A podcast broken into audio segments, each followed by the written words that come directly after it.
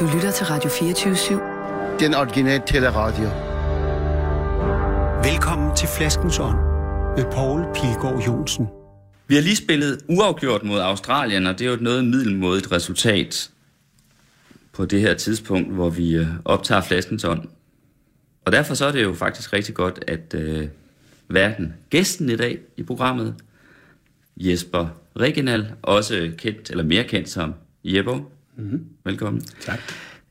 Eller jeg selv interesserer sig særlig meget for fodbold. Er det ikke sådan, det hedder på fornemmelsen telefonen? Det er korrekt. Jeg plejer, ellers, jeg plejer at sige, uh, uh, I support all the teams. ja, fordi ellers så kunne det jo godt være, at vi sad her og havde været i sådan uh, lidt små dårlig humør. Det ville jo ikke have været godt for programmet.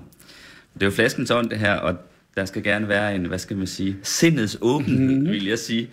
Øhm, så det er lige før, at øh, vi måske kan skåle på den der manglende fodboldinteresse. Nu har vi garanteret allerede 90 procent af Danmarks befolkning imod os, ikke? Ja, ja, men det, vil jeg sige, der skal, der, jeg har ikke noget imod øh, fodbold. Jeg synes faktisk, de her, når VM og EM står på, at der, er- det er en speciel tid. Jeg kan, jeg, det kan jeg rigtig godt lide, at, øh, at alle lige pludselig interesserer sig lidt for det samme, og kan snakke om et eller andet i, i S-toget, eller mm. et eller andet. Så på den måde, så bliver jeg også, jeg bliver da, jeg, jeg bliver også begejstret af, at andre er så begejstrede. Mm. Så når det er en landskamp, og sidder med ungerne, så, så sidder man jo og jubler og sådan noget. Men, jeg, men nu missede jeg den i dag på grund af nogle møder, og det kan jeg godt leve med. Må jeg hive øh, proppen af, Meget. af vinen, selvom det er jo dig, der har den med? Ja. Så imens jeg lige tager først kapslen her af, og så, så skal proppen også af, så kan jeg jo lige fortælle, hvem du er. Mm-hmm. Øhm, du er indehaver, eller medindehaver af et pladeselskab, der hedder Crunchy Frog. Yes. Du er vel direktør i det i virkeligheden? Ja. ikke? Er det sådan? Og så spillede du i det hedengangne band Psyched Up Janice. Yes. Lige præcis. Du er trommeslager. Mm-hmm. Og øh, for at det ikke skal være løgn, så figurerer dit navn jo faktisk øh, på bagetiketten af den her vin, kan jeg se. Står der så noget af det allerførste. Hvad er det for noget? Jamen, det er jo vores gamle manager i uh, Psyched Janice, uh, Charles Smith, som uh, altid var stor uh, mad- og vinentusiast, som uh, efter uh, at uh, Psyched Up gik i opløsning, og han lige havde hængt ud lidt længere i Danmark, så flyttede han til Washington State. Mm. Uh, og uh, efter, efter et stykke tid der, så begyndte han at, at lave vin. Og det her, det er gået rigtig, rigtig godt. Mm. Øh, og øh, da vi så i øh, vores pladselskab havde 20 års jubilæum, for snart, hvad det må jeg sige, år siden nu, der, øh, ja, så tænkte vi, hvad skal vi lave?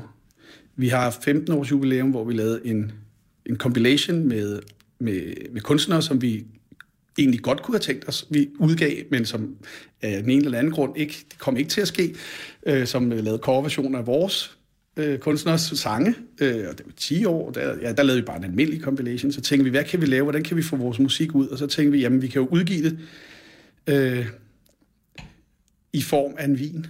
nu kender vi jo tilfældigvis Charles Smith ret godt, øh, vi kender også øh, Mikkel Borg Bjergsø, som er manden bag Mikkeller øh, mm. øl, øh, mærket, og han lavede også en Crunchy Frog Brown Ale, så vi kunne jo rigtig bryste os af, at øh, ja, nu har vi, vi har en Charles Smith-vin, eller faktisk både en, et, både en rød, en Barbera, fra, altså en amerikansk Barbera, Ja. og så en øh, Sauvignon Blanc, som han lavede på sådan nogle single vineyard vine, og så også en, øh, En øl. Mikkel og øl. Ja, det, og vi det var drikker- meget flot. Vi drikker den hvide her på Sauvignon Blanc, og jeg kan se på etiketten, at det er årgang 2013. Ja. Skål. Ja. Skal jeg kalde dig Jesper eller Jebo? Der er jeg... meget få, der kalder mig Jesper. Nå, så vil kalder jeg sige, dig. Jebo. Skål. Skål, Jebo.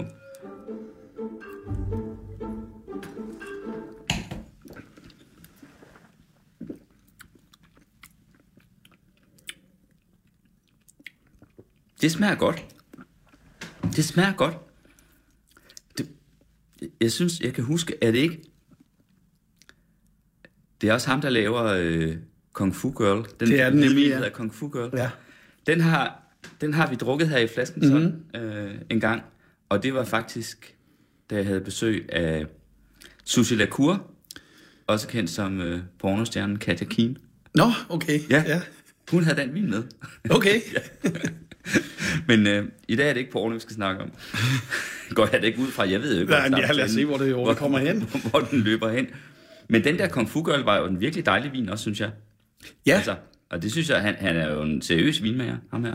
Charles Smith. Mm. Det der Jebbo. jeg smager igen. Ja. Det der Jebbo, hvor, hvor, kommer det fra? Det står også på din skjorte. Ja, det gør det faktisk. Det er... Du har fået lavet en skjorte, hvor det står på. Ja, Ja. det, øh, det var simpelthen, fordi jeg bestilte nogle skjorter, skjorter et sted, så stod der, vil man have broderet mm. navn på? Mm. Det kostede 10 dollars mere, eller sådan ja. noget. Ja. Øh, den er, den er sådan set, det er sådan set meget godt at have sådan nogle øh, skjorter, hvor der står ens navn på, når man er ude og netværke, og man er ude og møde folk, man ikke kender så godt osv. Og hvor man ikke ved, hvordan hinanden ser ud, men man har aftalt at mødes, så er det faktisk meget smart, at der står ens navn mm. på. Men øh, Hvor kommer det kommer fra... Øh, Ja, man kan sige, øh, grunden til, at det har hængt ved, er formodentligt, at øh, da, vi, det, da vi startede vores pladeselskab, der, det var sådan et, et band, vi havde øh, fra, fra gymnasiet og fremad, som hed Thau. Og i det band øh, var vi tre, der hed Jesper, ud af fire mulige. Øh, og den fjerde, det er min bror, som han naturligvis ikke kun hedder Jesper. I hvert fald være meget forvirrende. Øh, så, så vi har altid gået under vores øh, kælenavne, kan man mm. sige. Men, men det der Jesper, det opstod i... Øh, det var også omkring det var starten af gymnasiet, hvor vi var sådan en vennegruppe, der sad en, øh, i et sommerhus og spillede Mausel en hel mere eller mindre en, en hel sommerferie. Øh, og man så ligesom sad og skrev, øh, skrev point ned. Og så blev øh, Je- Jesper blev til Jebo, og Mette blev til Metto, og øh, Michael blev til Miko. Og i hvert fald os tre, hvor de, de navne er bare hængt ved. Så det er stadigvæk nogle af mine gode gamle og, og, og kæreste venner, øh, Miko og Metto, som, øh, som, ja, som hører sammen med den mm. historie der. Der er jo faktisk en lille ekstra ting øh, i forhold til de, jeg ved ikke, vi skal kalde det, de biografiske oplysninger mm-hmm. om dig. Fordi du er også barejer, ikke? Jo, Du har to barer. Eller du er medejer af to barer. medejer er fire bar nu, fire barer? faktisk. Ja, Nå, okay. Jeg har købt to bar i Hillerød. For nylig? ja, for relativt nylig. Den ene jeg åbner på, øh, ja, inden for de næste tre uger, skulle, jeg- Okay, skulle vi lad os lige få bevillingen. Jeg ved, at du er, med i Whammy Bar Whammy Bar. på Amager. Ja. Og så The Mudhoney. Ja, The Mud Honey. Mudhoney hedder Ja, det, okay. ja. Hvor ligger det hen? Det ligger på øh, i, I- på Nørrebro, på? Nørrebro Ja. ja. Og hvad hedder de så, dem i Hillerød? Øh, den, den, der åbner snart, den hedder Crane Brothers, øh, og en cocktailbar øh, mm. på torvet i Hillerød. Øh, og så der er en, der, den, den hænger lidt sammen med, og det kommer til, vi- den åbner vi lidt senere, men det bliver altså en tiki-bar. Så det er med, med, altså med altså margaritas og mai tais og den slags, og sådan en, en øh, altså tiki, øh, hvad skal man sige, bevægelsen var nærmest sådan en, hvad skal man sige, 50'ernes USA's idé om det, det skønne liv i Polynesien eller sådan noget. Ikke? Mm. Så det, det er ikke en, det, man kan sige, det er autentisk i forhold til en, øh, en, mm. en, en, en, en, lidt, lidt halvforkert opfattelse af, hvordan det er i, det eksotiske Stillehav. Øh, men det er en sjov ting, det er en sjov ting at lege. Jeg elsker sådan nogle tiki-barer, øh, både på grund af, altså, ja, det, det, det, det de byder på, men også den der stemning af, at man ligesom kommer ind i en helt anden verden, ikke? Mm. Som om man er på Hawaii, selvom jeg har også siden været på Hawaii, og det er ikke sådan på Hawaii. Men hvorfor er du gået med i de der barer? Jamen, det handler om... Hænger du ud på den? Eller?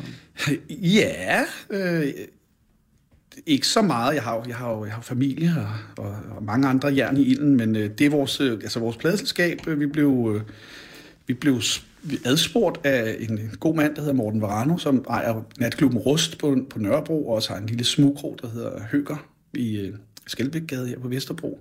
Sådan en, der altid ser lukket ud, ikke? men som man kan åbne, hvis man kender det rigtige kodeord.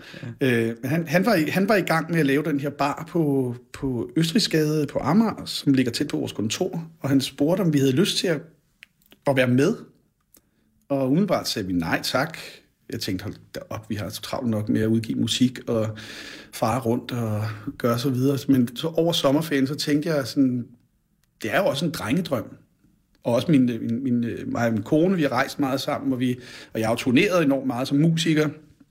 Og man har set så mange bar, og, og flere gange har jeg siddet med min kone med, du ved, på en serviet og siddet og tænkt, hvis man skulle åbne sådan et sted, hvad, du ved, man har alle mulige gode idéer, ikke? Øh, så da jeg så spurgte Morten om, hvordan det egentlig skulle lade sig gøre, så sagde han, jamen, altså, jeg skal selvfølgelig bruge, putte nogle penge i det, men, men han ved jo, hvordan man kører en bar. For jeg var lidt bange for det der med, så skal man til at lære det. Mm. Men han har jo lavet alle de fejl, ligesom jeg har gjort i pladebranchen igennem 20-25 år, øh, der er man gået ned en masse blindgyder og lavet en masse fejl og, og så videre. Så, og så det gør man så ikke igen. Og det, hele den erfaring, den, den kom han jo med.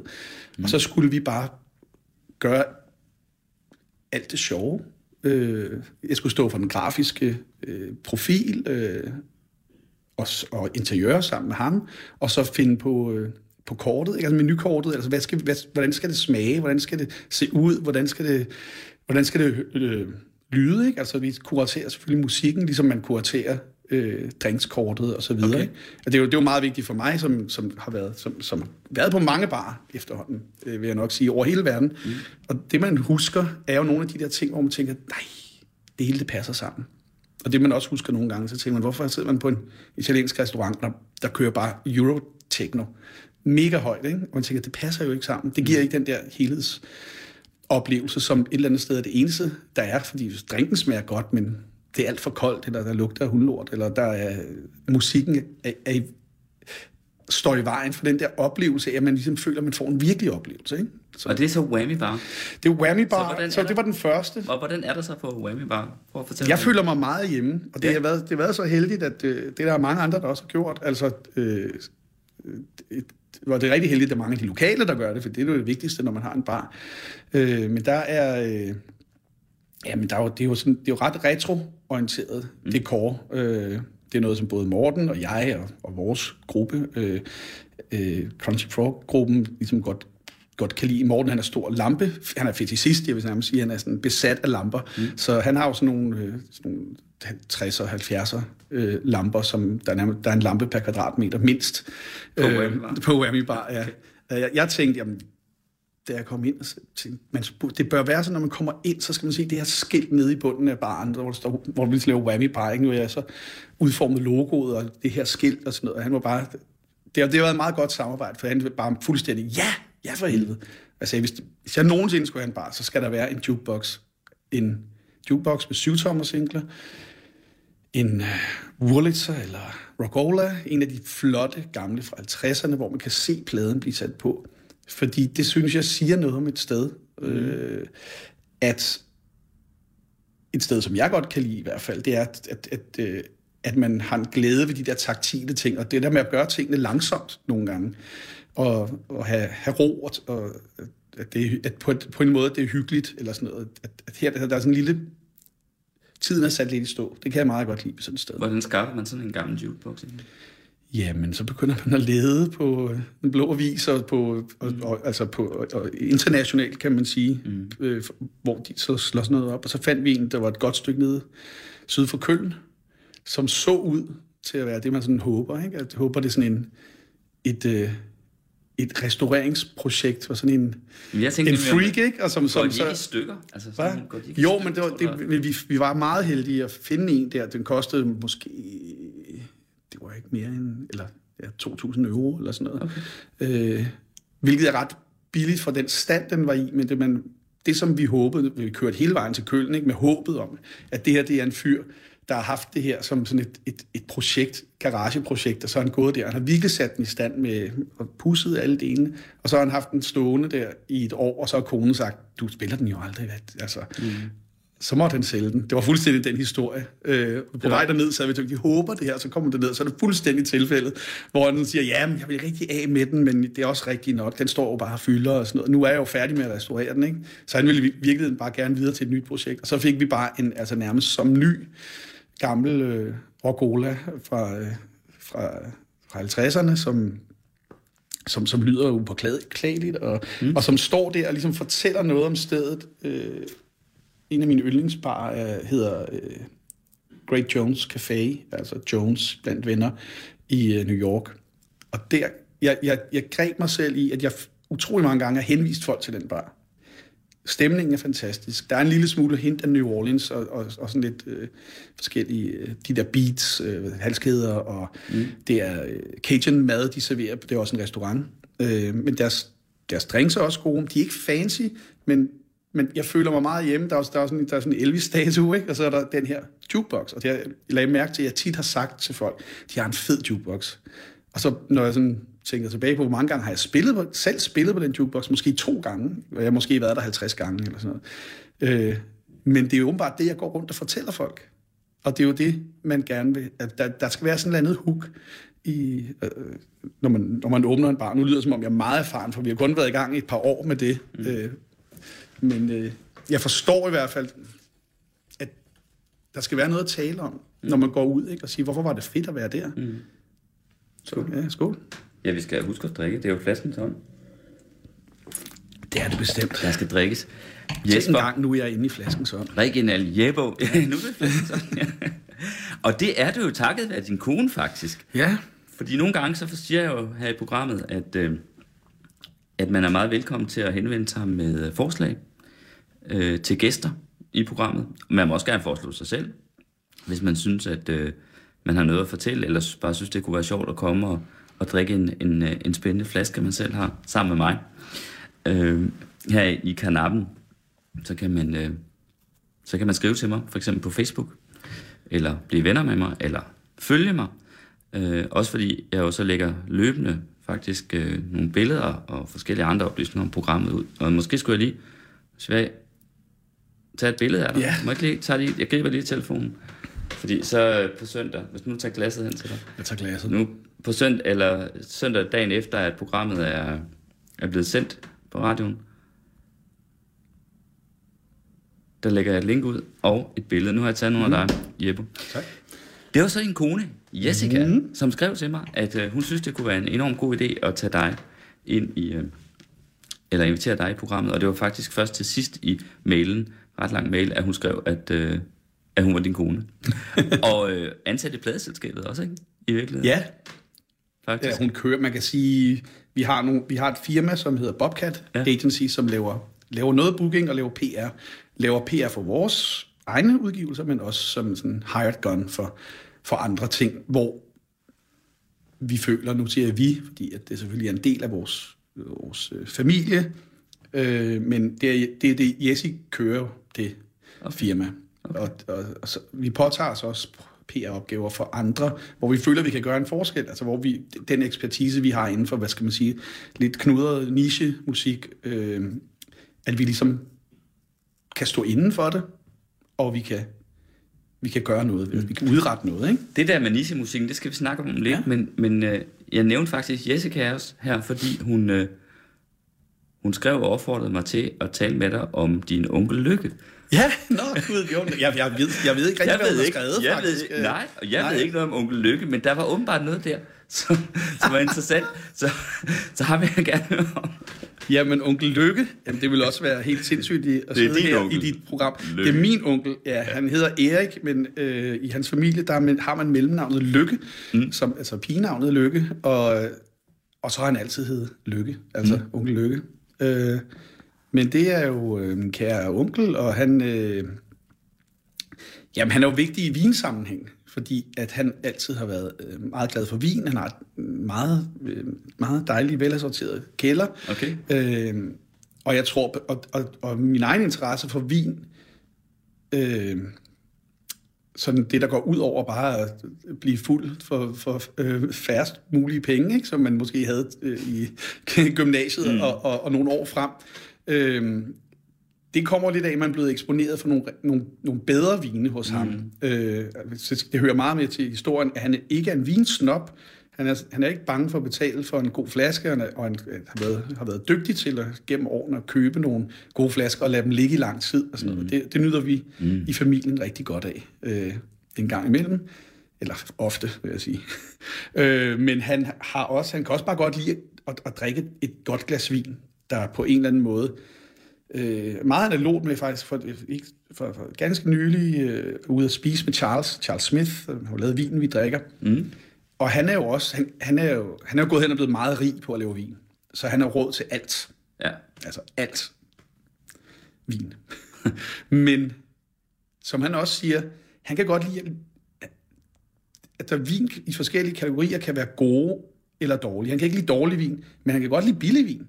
Så længe det, hvad skal man sige, øh, at det ikke, at det, at det ikke giver sig ud for Ja. mere, end det er, mm. og godt inden for sin kategori, øh, og som jeg som plejer, plejer at sige i forbindelse med musik, og, og når man producerer, jeg, altså jeg producerer nogle gange øh, plader, øh, hvilket sådan er en, en, en mere, hvor man er mere involveret i selve processen, og det er ligesom det der med, at der er både en sang og sikkert også en vin og i alle mulige andre ting, og en restaurant og en bar, kan man sige, at der er nogle, øh, hvordan skal udtrykke det, iboende succeskriterier, eller sådan noget. Hvad er det, vinen selv vil, eller hvad er det, sangen selv vil, mm-hmm. eller hvad er det, hvad er det for, for et sted? Det, hvad er det på en eller anden måde? Det er, inden for, det, det er jo inden for genre, og det er inden for i vinverdenen, inden for Jeg forstår brugsorter, øh, mm-hmm. områder mm-hmm. osv. Hvad er det, den her vin egentlig mm-hmm. vil, og opfylder den det kriterie selv? Mm-hmm. Eller fa- falder den bare på røven, mm-hmm. og står og koster 500 kroner? Øh, og det, det, den, den indgang til det, det har jeg både fra, eller det har jeg fra, specielt fra onkel Lykke, det er jo også noget, det er jo også derfor, man har en, en, en sjælefrænde i Charles, fordi han, er, han kan godt lide de der fine sager og sådan noget, og kan godt lide at gå på en meget dyr restaurant og kaste om sig med penge, nu hvor han har dem. Altså, han var jo ludfattig, ligesom os andre i sin mm. tid, sejt op dagene, men, øh, men han elsker også at gå på Eiffelbar og gå, du ved, gå ned øh, her i sidste uge, var han i København, og var ude med Jesse, vi har to børn, så en af os skulle lige være hjemme, mm. eller det var så mig, men så, så kommer de forbi det rene glas nede på hjørnet af, af Kapelvej af Nørrebrogade. El gammel morgenværtshus, ikke? Ja. Øh, hvor man ryger og sådan noget. Og der har han aldrig været, og så går de derind, og så elsker han det bare. Ikke? Mm. Og den der, det der med at kunne lide det, det, det, det højkulturelle, og det, mm. og det, hvad skal man sige, det jævne, der bare, der bare fungerer. Men jeg synes, det er vildt interessant, det du lige sagde der, fordi, øh, for det er jo nemlig rigtigt, at øh, man kan tale om, om en vin, hvad skal man sige, øh, øh, om en vin bliver forløst. Altså, og, ja. og med forløst, der vil jeg sige, når det gælder en vin, det er jo, det er jo om den, hvad skal man sige, jeg er blevet max sig selv i forhold til det område, den kommer fra. Øh, især det område, den kommer mm. fra, ikke? Altså appellationen, terroiret, kan man kalde det, ikke? Druen og så videre. Øh, og det er det, vinmageren hjælper øh, vinen til at blive forløst. Og på samme måde var det, du sagde, at, øh, at, øh, at en sang også kan forløses. Altså, ja, og det, altså, den, forholder om, sig at, til, den forholder sig til en eller anden form for for, øh, for, nogle, for, for en eller anden form, nogle succeskriterier, eller til ja, sin og er blevet så god, egen... som den kan, eller hvad man ja. skal sige, for, inden for de præmisser, der nu, den nu er indenfor, ikke? Ja, og hvis det er rigtig godt, så overrasker det jo. Så er det jo ikke bare at opfylde skemaet, mm. eller udfylde skemaet. Så er det jo, at der netop er noget, men der er noget andet her. Ja, ja. Men det forholder sig trods alt, for det forholder sig til en tradition, eller hvad skal vi kalde det, ikke? Altså, ja. og det, det er, er fuldstændig det samme med vin. Ja. Altså, så får man en fantastisk chambol Musigny, så kan man selvfølgelig smage det i chambol Musigny. Det skal være perfekt. Det skal være, som en chambol er. Men de helt store, de har jo så lige det der ekstra, der gør dem til noget helt særligt, ikke? Ja, og, og det er så det, det ekstra, som, men det, det er noget ekstra, som som ikke negerer det andet, eller som, som, som bare det svinger det op på et endnu højere niveau. Og det, det kan man jo sige, det er jo det, som øh, Charles og jeg er meget, meget flot og meget selvglad, men også lidt selvironisk formuleret på bagsiden af den der vin, som du sagde. Ja, der står min navn jo. Mm. Der står Charles jo også, og grunden til, hvor, hvorfor jeg findes den vin, øh, står lidt bag, bagpå der. Og det er jo det der med at prøve at lave ting, der jamen, det, det, det er nichepræget, det er, det er nogle ting, de, mange af de kunstnere, som vi bliver tiltrukket af på vores pladselskab, er, er, er ting, som ja, 99 procent af verdens befolkning måske synes er noget lort, eller, eller ikke kan forstå, eller, mm. eller, eller ikke er interesseret for. Altså, lad os sige det på den måde. For det er jo ikke, det er jo ikke sådan, at det, at det er specielt svær musik, men man skal på en eller anden måde have en smag for det. Øhm, og så må det finde sit publikum. Så må vi prøve at lave øh, lave de sange, de albums og, og arbejde med de kunstnere øh, på en måde, hvor vi laver det, det bedst mulige produkt, og igen på en eller anden måde, der opfylder sig, øh, sit eget potentiale, øh, mm. og måske allerhelst siger noget nyt. Det, det, det synes vi også er vigtigt, at det er noget, der altså globalt set siger noget nyt, som ikke findes allerede. Øh, og så bagefter må vi finde ud af, hvordan vi får det ud til så mange mennesker som muligt, og prøve at tjene penge på det og sådan noget. Og der kan man sige, der er Charles jo nået meget længere end mig. Med sin, kraft af, vi, at hans vin er alle vegne. Og... Vi skal lige drikke af den ja. undervejs. Yes. Ja, men... Men øh. Frog, altså jeres bladselskab, har jo så altså også eksisteret i, i lang tid, ikke? Altså mm-hmm. øh, mere end 20 år, ikke? Ja. På trods af, at øh, men har I egentlig nogensinde haft nogle hits? Ja, altså vi har haft, vi har haft et enkelt rigtig, rigtig stort verdenshit, som var med et band, der Junior Senior. En sang, der hedder Move Your Feet. Move Your Feet. Ja. Øh, og den løb vi jo ind i på nøjagtig samme måde, som vi løber ind i alt muligt andet musik, i kraft af, at vi, at vi, at, at vi, at, at ja, vi synes, det var et fantastisk band og et fantastisk album, og der var selvfølgelig den her sang, som vi egentlig ikke så som væsensforskellig fra de andre sange på albumet, men det, var, det havde virkelig en, en kvalitet, at man næsten synes, man havde hørt det før. Og så øh, Thomas Troelsen, som øh, spillede et band, der Superheroes, som allerede arbejdede, øh, som vi arbejdede med, øh, han synger omkvædet, det lyder nærmest som en ung Michael Jackson, der synger det. Så det havde nogle, nogle, nogle helt specielle kvaliteter, men grund til, at vi, vi, vi signede Jonas Senior, det var også fordi, vi ligesom kunne se, at de, jamen, de, det er et fedt liveband. Det vidste vi allerede. Og nu skriver de også, lavede de også et, fire sange, som vi synes, ej, de holder helt vildt, og de er, og de, er, og de har igen det her, en eller anden form for lille smule, det har en retro-element. Mm. Så var der bare en sang, der bare smadrede ud ja. Over det hele. Ikke? Øh, og Men det, altså, kun et kæmpe hit. Altså, hvordan fan havde jeg sagt, øh, har I fået det selskab til at løbe rundt? Altså, Jamen, så har vi bands, som er succesfulde på et andet niveau. Vi har et band, som hedder Power Solo, for eksempel, som, som ikke er særlig kendt i Danmark, men som er, er meget mere kendt i Frankrig, for eksempel, og Spanien. Øhm, og øh, og når man Vi nogle- henvender har sig nogle- til en meget lille gruppe i Spanien eller i Frankrig, så er det stadig rigtig mange mennesker. Det, Det er som det i jo. Tyskland, ikke? Ja, ja. Det er vel sådan, man skal forstå Ja, og der, der, det er jo netop de der forskellige succeskriterier. De fleste af de ting, vi, vi udsender, finder sit publikum globalt. Øh, der er nogle af de ting, vi laver, som er sindssygt gode, som fungerer rigtig godt sammen med levende billeder, som vi så kom, som optræder i forskellige i film og tv-serier, og reklamer og computerspil. Øh, det er noget, som, det er noget, som vi, vi bruger meget tid på, og noget, som vi også har re- relativt stor succes med i forhold til, hvor få kunstnere og hvor få mm. udsæt, eller releases vi faktisk har. Øh, jeg spiller selv stadigvæk, det var et band, jeg startede sammen med Sune, der fra Psyched Up Janis i sin tid, der hedder Tremolo Birgert, øh, som spiller sådan en blanding af instrumental garage rock, surf og sådan lidt movie scores, øh, som altså John Barry og Ennio Morricone og sådan noget som vi lavede som sådan, sådan et hobbyprojekt, og det, det band, det kører stadigvæk. Nu Sune, det, han, er, han bor i USA og øh, spiller ikke i bandet nu, men bandet har kørt i 20 år i år. Og vi er i den her ekstremt lille instrumentalmusik øh, verden, hvor der virkelig er nogle die-hard fans. Der er vi jo sådan verdensberømte.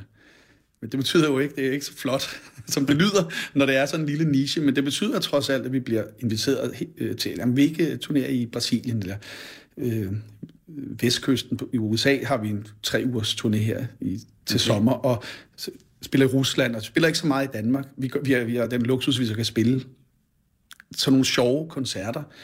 Og det, og det, det vil sige, det synes jeg ser som en kæmpe stor succes. Også fordi jeg så elsker at spille live stadig. musik, og det gør jeg stadigvæk. Og det er, der, det er også en, noget af DNA'en i vores, øh, i vores pladselskab, at vi er musikere selv. Altså vi er os, der startede det i hvert fald. Så er der sådan nogle super kompetente mennesker, der ikke er musikere, der arbejder på, på selskabet. Men, men jeg, som er den, den daglige leder, er stadigvæk musiker og sangskriver og producer, og har alle de her hatte på. Øh. Og, og hvordan gør det selskabet anderledes end, end et, hvor, hvor det ikke var en musiker, der var i spidsen? Jeg tror, det, det ligger meget integreret hos os, at vi var et band, der startede vores eget pladeselskab, og begyndte at udgive ligesindede bands, som vi synes var fede. Øh, så der er også en ret høj øh, respekt for kunstnerisk integritet, eller hvad man skal sige. Mm. Vi forstår godt, hvorfor folk de stamper i jorden og siger, nej, det skal, det skal være sådan her. Ikke? Nogle gange forstår vi ikke, hvorfor, men vi kan respektere, at nogle gange ved de mere om deres egen musik, end vi gør. Ikke? Øh, et godt eksempel er Jonas Senior, der, der kom med den her idé til den her, hvordan deres pladecover skulle se ud. Og det synes jeg, så, det synes jeg ikke passer særlig godt til deres øh, musik. Men de, det, det sagde, men det gør det. Det kan du godt regne med. Og det, det kom nærmest, jeg vil sige det på en eller anden måde, næsten dannet skole. Det var, det var det, på den, den måde, det så ud på. Det var, der, det var der ikke andre ting, der så ud på. Og så synes jeg bare, flere år efter, så kom der bare det ene efter det andet cover, der, der, sådan, der trak på det på en eller anden måde. Mm. De er jo, sådan, øh, de er jo meget øh, hvad skal man sige, visionære på, på, på mange måder, samtidig med, at de var retro-inficeret. Så, øh, så der, er- der, er- der er en øh, erbødighed over for den der kunstneriske proces. og så kan man sige, så, så, så signer vi også kun bands, som vi allerede synes er gode. Så vi føler heller ikke, at vi skal komme og, og lære dem noget, eller, eller ændre dem, eller sige, kan du ikke lige knappe den der knap lidt ned, eller du ved, der, der jeg vil sige, det, det arbejde, vi laver med, med kunstnerne, er næsten altid at, at spidse dem til og, og, og gøre kanterne skarpere, og ikke, og ikke prøve at gøre det sådan lidt blødere, fordi så er nok flere, der kan lide det. Øh, det, det har været... Det er fordi, vi selv, tror jeg, har baggrund i at være kunstnere, og det, er ikke, det føles meget federe at lave noget, der, der, der er lidt mere ekstremt, eller konsekvent, og så sige, jamen, så er der nogen, der ikke kan lide det, men det er en god ting, fordi så er der nogen, der kan lide det endnu mere. Ikke? Mm. Altså, det kunne næsten lyde som om, at, øh, at I bliver venner med, med dem, I udgiver. Vi, ja, det vil jeg sige, det, det, det, vi er meget tæt på, og vi kommer meget tæt på, på, på de orkestre og, og, og kunstnere, hvis der er nogle enkelte solister. Øhm, og det er også noget, jeg, jeg tror, i sidste ende, hvis man prøver at lære et band at kende, før man, man, man laver en kontrakt. Men man lærer dem først rigtig at kende, når man så har skrevet, underskrevet kontrakten. Ja. Men, men det, det, det, vi har den blandt andet på grund af June Senior, og der var selvfølgelig var en masse penge, der flød, tilflød firmaet på det tidspunkt. På grund af det, det ene store hit. Der. Det ene store hit. Ja, ja. Øh, og, og altså man kan sige, før det var, havde vi et band, der hed, og, og, og, og samtidig med, der hed Superheroes, som klarer sig rigtig godt her, herhjemme i Danmark, og der begyndte ligesom at komme en vis økonomi i det her firma, som, hvor vi havde arbejdet gratis i, i, i, i 6-7 år, eller et eller andet på det tidspunkt. Øh, skal man sige, men at kunne få det til at fungere, sådan så i hvert fald, at du, man kunne få en lille løn af det, og så det har givet den luksus, at man kun arbejder med ting, man virkelig brænder for, og mennesker, man godt kan lide. Øh, det er jo en ekstrem luksus, som det ikke er alle for ondt. Altså, hvis man mm. sidder på et andet pladselskab, mm. så skal man måske kigge lidt mere på hitlisterne. Jeg kigger aldrig på hitlisterne, eller på, på, på radio, det gør Airplay og sådan noget. Nej, det, det gør jeg aldrig. Det vil også være meget deprimerende, fordi de, vores ting findes ikke der. Jeg vil sikkert kigge på dem, hvis det var, de begyndte at snuse til det. altså man siger, at vi ligger lige top, uden for top 10, så vil jeg sikkert begynde at synes, det er sjovt at komme ind i top 10. Mm. Men vi er ret langt ude for, for, for det, øh, det kredsløb der. Øh, men vi, vi... Hvad bruger man egentlig et pladselskab til nu om dagen? Altså jeg spørger, fordi dels er det jo det der faktum, at uh, musik ikke koster ret meget mere længere. Ikke? Altså det bliver ikke længere solgt som fysiske plader, og man kan ikke tage så meget for det øh, og det bliver streamet, og meget af det er gratis. øh, eller stort set gratis, ikke? Øhm, så hvad skal man egentlig... Øh, og, og enhver har de tekniske muligheder til at få udgive sit eget, ikke, hvis man vil. Man kan bare lægge det på nettet. Ikke? Ja, det kan man. Jeg vil sige, et pladeselskab kan i hvert fald kan, kan forskellige ting. Et godt pladeselskab kan tilbyde det som en etiket, ikke? altså så et label, som man siger. Ikke? Det er jo et, et, et, ja, som en vinetiket. Øh, det er et kvalitets stempel, kan man sige. Hvis det er, man så, så nu, igennem flere, flere dekader nu har opbygget et katalog, som mm. en, en, en, en ny kunstner kan, eller et nyt band kan identificere sig med, og tænke, det vil være mega sejt at komme på Crunchy Frog. Øhm, så kan man sige, så går, indgår man i, i en tradition, eller en, eller en, en kultur, og, og så også et, et, et varemærke, kan man sige. Ikke? Mm. Altså, der, der er et brand omkring det. Så det vil men sige, der er også selve, et, der er også et professionelt... selskabet er blevet et varemærke, faktisk. Altså. Det, det, er, det er et label jo i, mm. i, i ordets bedste forstand. Mm. De, øh, da vi startede, så, så kiggede vi jo på engelske og amerikanske, og et enkelt øh, dansk, som hed Cloudlane, som var det, ligesom det eneste label, som vi synes var var cool nok til at få lov til at udgive vores musik. Men ellers så var det amerikanske... Altså Psyched Up Janis? Nej, nej, ikke... Nej, undskyld, nej. det var... Psyched Up Janis, det, det var jo... Øh, ja, det, det, var, det jo senere. Det, nu er vi i 94, der, hvor vi, med et band, der hed Fav, okay. som var der, hvor vi var tre Jesper. Ja. øh, og... Øh, og der skulle vi udgive vores egen plade. Det var, der, det var sådan, vi startede der. Øh, historien om Sagt om Janis kan jeg også lige hurtigt sige, altså det var, det var jo efter at have spillet i Thau i flere år, og, øh, et band, der hed Toth International, og et band, der hed Trains and Boats and Planes, øh, så blev jeg, øh, hvad skal man sige, øh, draftet til at spille trommer i Sagt op Janis, da, da deres trommeslager, som var på den første plade, deres første plade, gik ud, og så var jeg så med i bandet resten af bandets mm. levetid. Så jeg, var, jeg tror, jeg var trommeslager nummer 32, eller sådan noget. Øhm, og den, den, den, der sad længst bag trommerne, men, øh, men der er mange, der, der synes, at øh, Martin Bjerregaard, en fantastisk trommeslager, som var bandets var på den første plade, ligesom at det er den rigtige trommeslager for Okay. okay. Cyclop Janis. Så dem, der sidder og lytter på programmet og faktisk kender til Cyclop Janis, ikke uh, sidder og siger, hvad fanden sidder han og snart siger han? øh?" Nej, så jeg, jeg, føler mig ikke, jeg føler mig ikke på den måde, som, som jeg er jo ikke med til at grundlægge Cyclop Janis. Men det var en lidt, øh, det var lidt højere liga, du kom i der med Up Janice end, end i Stav, som du har spillet i tidligere, ikke? Ja, jeg vil sige, det, Fordi er I var, I var meget populære, ikke? Ja, det må man sige. Jeg kom, jeg, jeg, jeg kom, der var de flyttet til England på det tidspunkt. Mm. Jeg kom hjem fra, jeg tror første gang, jeg havde været i USA. Øh, og så var der nogen, der sagde, der, er- der, er, der er en øh, amerikaner, der bliver ved med at ringe. Der bliver ved med at ringe. Der var ikke nogen, jeg ved ikke, om det fandtes mobiltelefoner. Jeg havde i hvert fald ikke nogen. Nå, så måtte jeg jo ringe der til et engelsk nummer. Det var så Charles. Charles Smith. Ja, han havde set mig spille, og det havde de, de, havde de andre jo også. Det var, vi var på det samme, i det samme lille bitte københavnske støjrock øh, kredsløb, ikke? Øhm, og de, de synes, jamen det kunne da være... Øh, de, deres trommeslager var for, havde forladt dem, og nu boede de i Brighton, fordi de havde fået engelsk pladekontrakt, og så, skulle det, så ville de gerne være tæt på det. Om jeg ikke kunne komme over.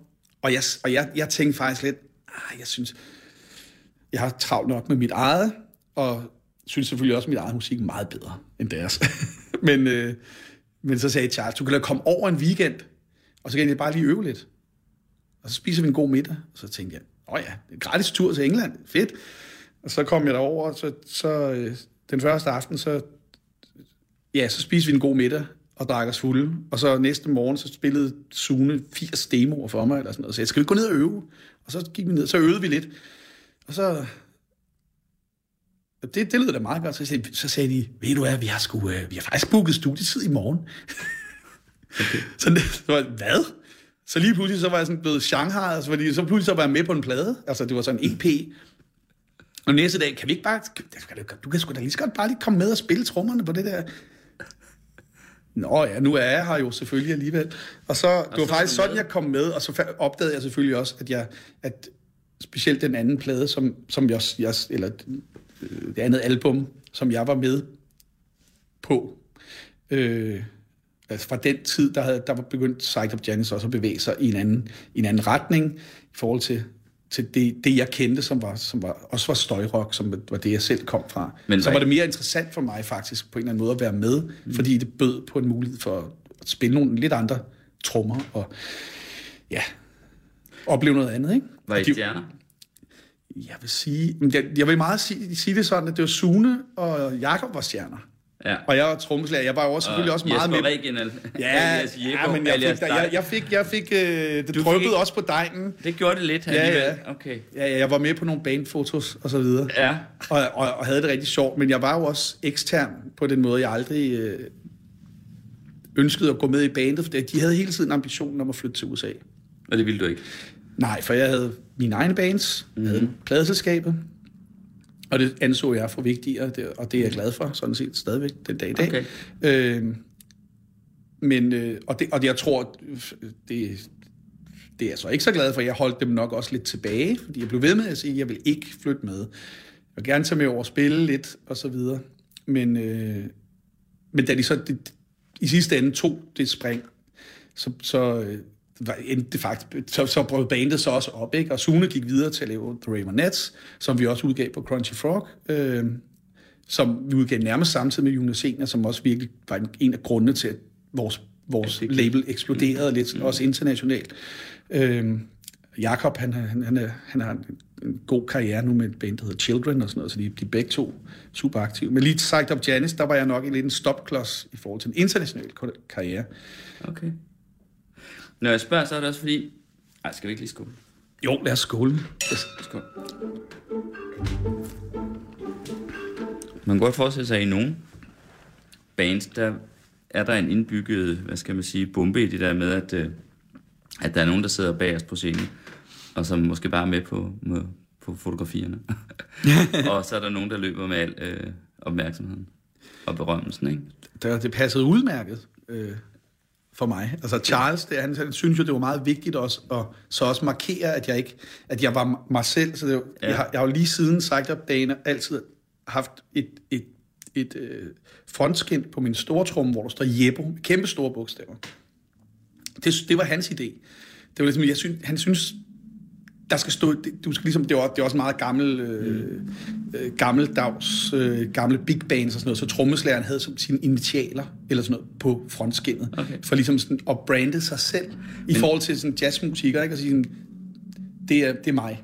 Du kan, du kan høre mig, du kan mig, lige før man har t- telefonnummer på. Men Der, så det, der, var, der var en, på sin vis blev jeg brandet, og det var Charles' fuldstændig Charles' idé, at øh, der skulle stå Jebbo der, så man kan se, han er ligesom også lidt sig selv, og det passede mig sådan set glimrende. Okay. Har du aldrig været i bands eller oplevet, at, øh, at der ligesom blev konflikter, fordi at, øh, at der er nogen, der løber mere med berømmelsen end andre? Jeg har set det ske, Ja. og jeg, øh, jeg har ikke selv, synes jeg, været i sådan nogle sammenhænge. Jeg tror, det er meget, øh,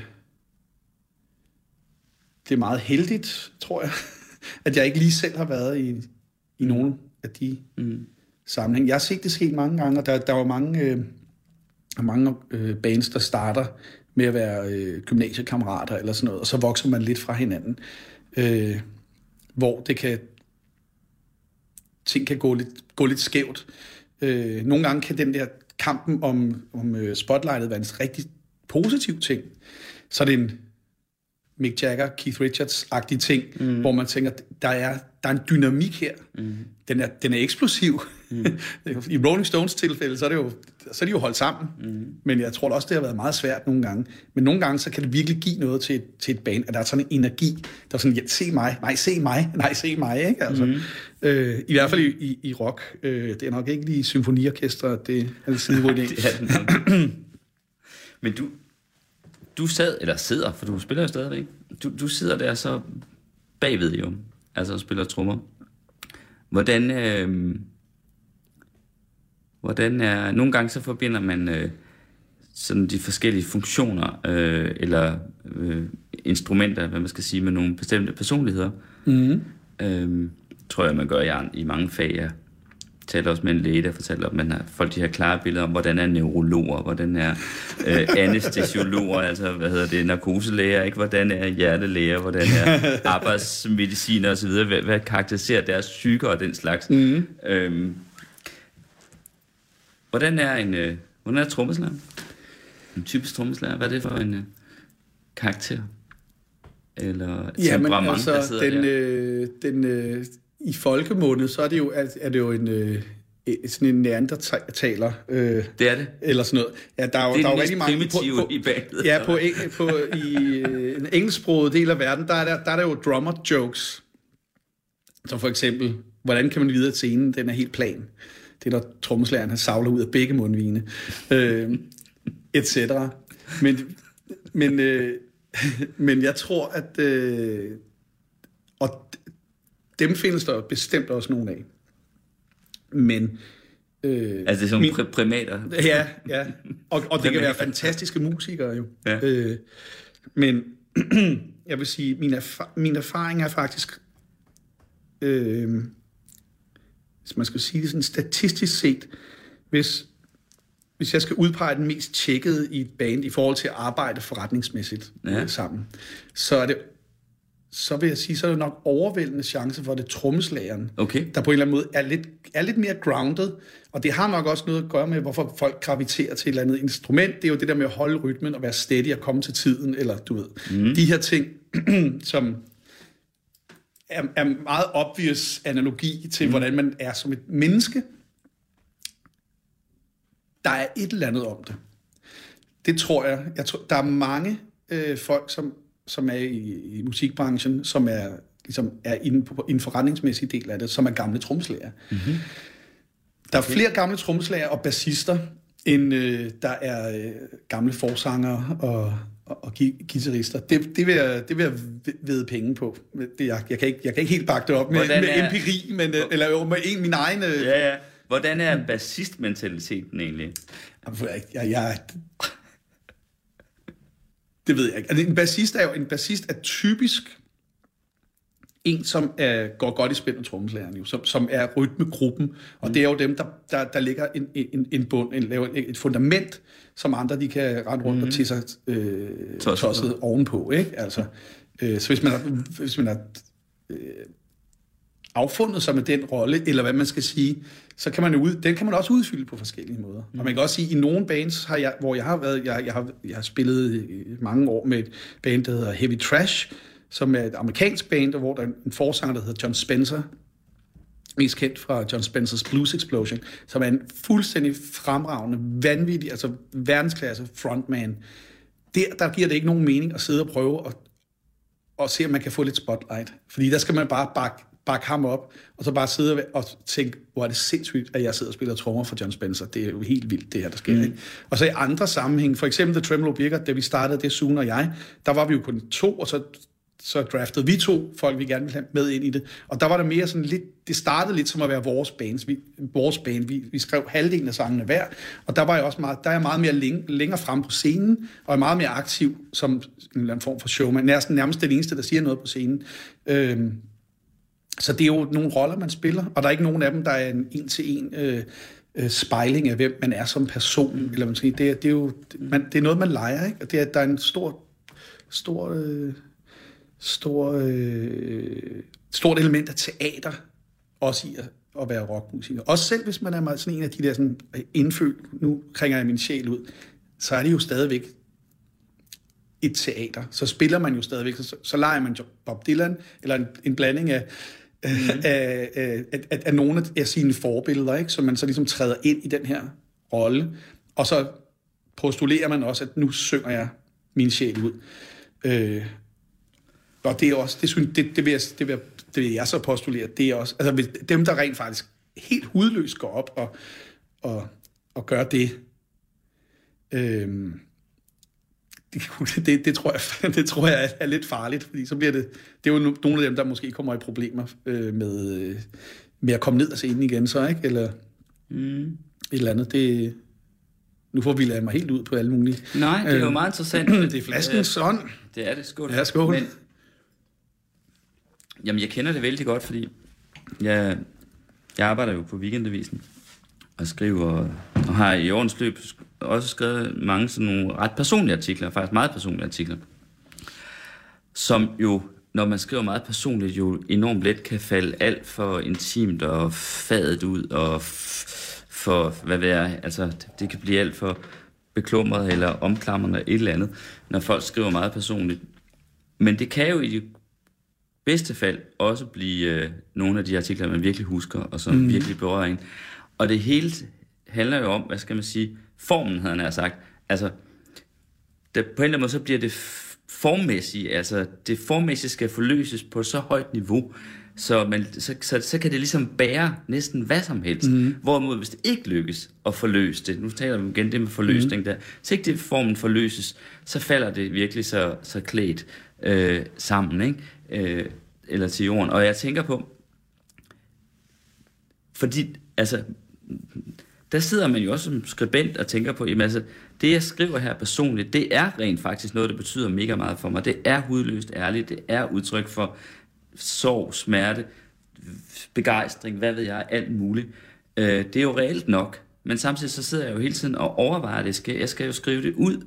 Altså, så det er jo ikke den umiddelbare følelse. Jeg sidder faktisk ikke og græder eller skriger lige nu her, men jeg forsøger at skrive det frem. Ikke? Og det er jo det samme, du egentlig siger der med, med forser eller folk på scenen. Altså, man ja. er jo henført i sangen. Altså, eller man er jo fuldstændig øh, ude af sig selv, men samtidig spiller man en rolle. Altså, det er jo det. Når man skriver, så, så, når man skriver betyder, noget, så, så bliver man nødt til... Man kan ikke lade være med at tænke på, for der er nogen, der kommer til at læse det. Præcis. Og derfor så tænker man også, hvordan, for det, hvordan kommer det her til at se ud? Kan det, kan det bære det her? Ikke? Præcis, men, men det, jeg siger det bare, fordi du siger det der med, at altså, man spiller også skuespil på scenen og så videre. Det kunne måske få nogen lyde som, at så er det sådan en slags påtagethed eller et eller andet. Men det er det jo ikke. For det, det er man, en god pointe. Meget, meget vigtig pointe. man spiller skuespillet ja. på basis af noget, der faktisk er virkeligt. Altså, hvad man skal sige. Det er fuldstændig rigtigt. Og det er rigtigt. Hvis, hvis ikke man mener det på en eller anden måde, på et eller andet Præcis. Hvis ikke det øh, betyder primalt noget, niveau, så, er, så jamen så rammer det, så, så kan, det, kan folk, det kan jo folk jo mærke. Og det, det, det snakker jeg meget med, med bands om, og det er noget, jeg selv har op, det er noget, jeg selv i min erfaring som, som musiker, som, som, øh, som, som live-musiker, øh, har erfaret, det er, at hvis ikke du hvis ikke du giver den, giver den altså gas, eller hvad man skal sige, mm. hvis ikke du, du læner dig helt ind i det, så kan folk, folk kan mærke det, og det kan gøres på tusind forskellige måder. Det kan manifestere sig på... Der er nogle, øh, der er nogle forsanger, der er helt vanvittige ude blandt publikum, ude og, du ved, ude og altså, interviewe dem nærmest, ikke? Ja. Der er også nogen, der står der er helt indelukket i sig selv, men man kan se, at de er lige ved at implodere, ikke? Og du står det, du, jeg får gåsehud lidt af det nu nærmest. Ja, det kan jeg se for Ja, ja, det kan du se. Det, fordi, øh, shout out til sådan en mand som øh, Johannes Gammelby som, øh, fra The Malpractice. Når han står og synger, mand, står han bare og tænker, Åh, den intensitet er helt vanvittig. Han er ikke ude og performe. Han står ligesom bare... Mm. Åh, og det, det, det, det er to helt forskellige. Det, vi, har en, vi har en mand, der hedder Kim Kicks, for eksempel, fra Power Solo. Han er ude og gør sig gældende helt nede på den bagerste mm. række. Ikke? Vi har en stage manager her. Øh, skål. En stage manager? En stage manager, ja. ja det, det er de der tre det minutter. Peter øh, Lindskov, ja. Det er Peter Lindskov, som er programmets producer, som sidder ja. og giver mig endnu et tre minutters håndtegn. Vi har ja. tre minutter tilbage. Jeg tænkte ja. på, at vi skulle bruge dem til... Øh, måske skulle vi lige øh, vende tilbage til ham der, onkel Lykke, som ja, Lykke. Forstod, eller familien i hvert fald. Det var mm. onkel Lykke, der så ligesom øh, lærte dig øh, glæden ved vin, ikke? Men, men, øh, men, men hvad lavede egentlig din egen familie? Altså, hvor er du fra? Han ja, min, min, øh, jeg er øh, etnisk sønderjyde, mm. øh, men født i København, eller i Herlev, Københavns mm. område, vokset op her. Øh, og min, min far øh, var, øh, var startet, øh, altså egentlig uddannet skolelærer, men øh, øh, startede med at lave nogle øh, klassiske programmer på, øh, på Danmarks Radio. Øh, senere blev natradio, og blev så øh, altså sådan program... Øh, konstitueret programchef på P3, mm. og øh, var ligesom i det der mellemlederniveau, eller hvad, hvad man skal kalde det, i, ma- i mange år. Øh, så jeg voksede op med, øh, med, med, med, hvad skal man sige, en eller anden form for, for, for... Jeg havde allerede Spotify, da jeg voksede op. Øh, jeg havde adgang til Danmarks Radios diskotek. øh, jeg kom ind til min, til, på min fars... Øh, kontor, og der, der stod bare plader, og, og mange af dem spillede han ikke i radioen, fordi det, det måske var for, for, for kringlet. Og så må, måtte jeg bare tage, øh, hvor jeg for eksempel fandt en Tom Waits-plade, som jeg tog ja, hjem og tænkte, så det, det, det var et regulært slags Spotify, jeg, du havde jeg, jeg, kunne simpelthen, jeg kunne simpelthen få lov til at låne hans... Øh, lånerkort til, til diskoteket. Ja. Øh, så derfra, og så min, min mor er jo en blomsterbinder. Ja. øh, så det, det er ligesom, det er, det, det, det, det er ligesom min, min Så du er faktisk vokset op med radio og musik? Altså, det må man nok sige. Det, det, det, jeg, jeg kunne få, min far kunne rekvirere øh, liveoptagelser fra BBC. Øh, det, det, det, da jeg blev lidt større, så udnyttede jeg det. Drømte du om at, drømte du om at selv at komme til at stå på scenen, da du så var lille? Jeg har altid spillet, og jeg kunne godt lide at spille. Og øh, ja, det gjorde jeg nok. Ja, mm. det kan jeg ikke helt huske det. Men ja, det, det er sjovt. Det er rigtig sjovt at spille øh, live musik. Hvad er egentlig der sjovt det? Det er nok, fordi man netop, netop lidt kan tabe sig selv. Jeg hørte øh, dit program med Peter Sommer, ikke? og han sagde ligesom, det er der, der kan man på en eller anden måde tabe sig selv på en, på en, på en måde, der, der er meget fedt. Der fokuserer man meget på nuet. Mm. Det er lige nu. Det gælder lige nu, og det er mm. nærmest det eneste tidspunkt i ens liv, hvor det faktisk, altså bortset fra, når man er sammen med sine børn og så videre, men ellers så har man det her meget reflekterede og nærmest præ-melankolske forhold til det, der foregår. Øhm, men når man spiller musik, så er det, så er det splitsekund hele tiden, ikke? man er i. Og det, det er en fantastisk ting, når man er, spiller sammen med skide gode musikere. Øh, også hvis det er nogen, man rigtig godt kan lide. Så der, der, er, der er en symbiose der, der, der, der jeg vil unde alle at opleve. Og det er ligegyldigt, om der er to mennesker i publikum, eller om du åbner orange scene på Roskilde. Øh, det er ikke den samme oplevelse, Nej. men oplevelsen af at fyre den af med, med, med et rockband, det, det, den, den er svær at slå.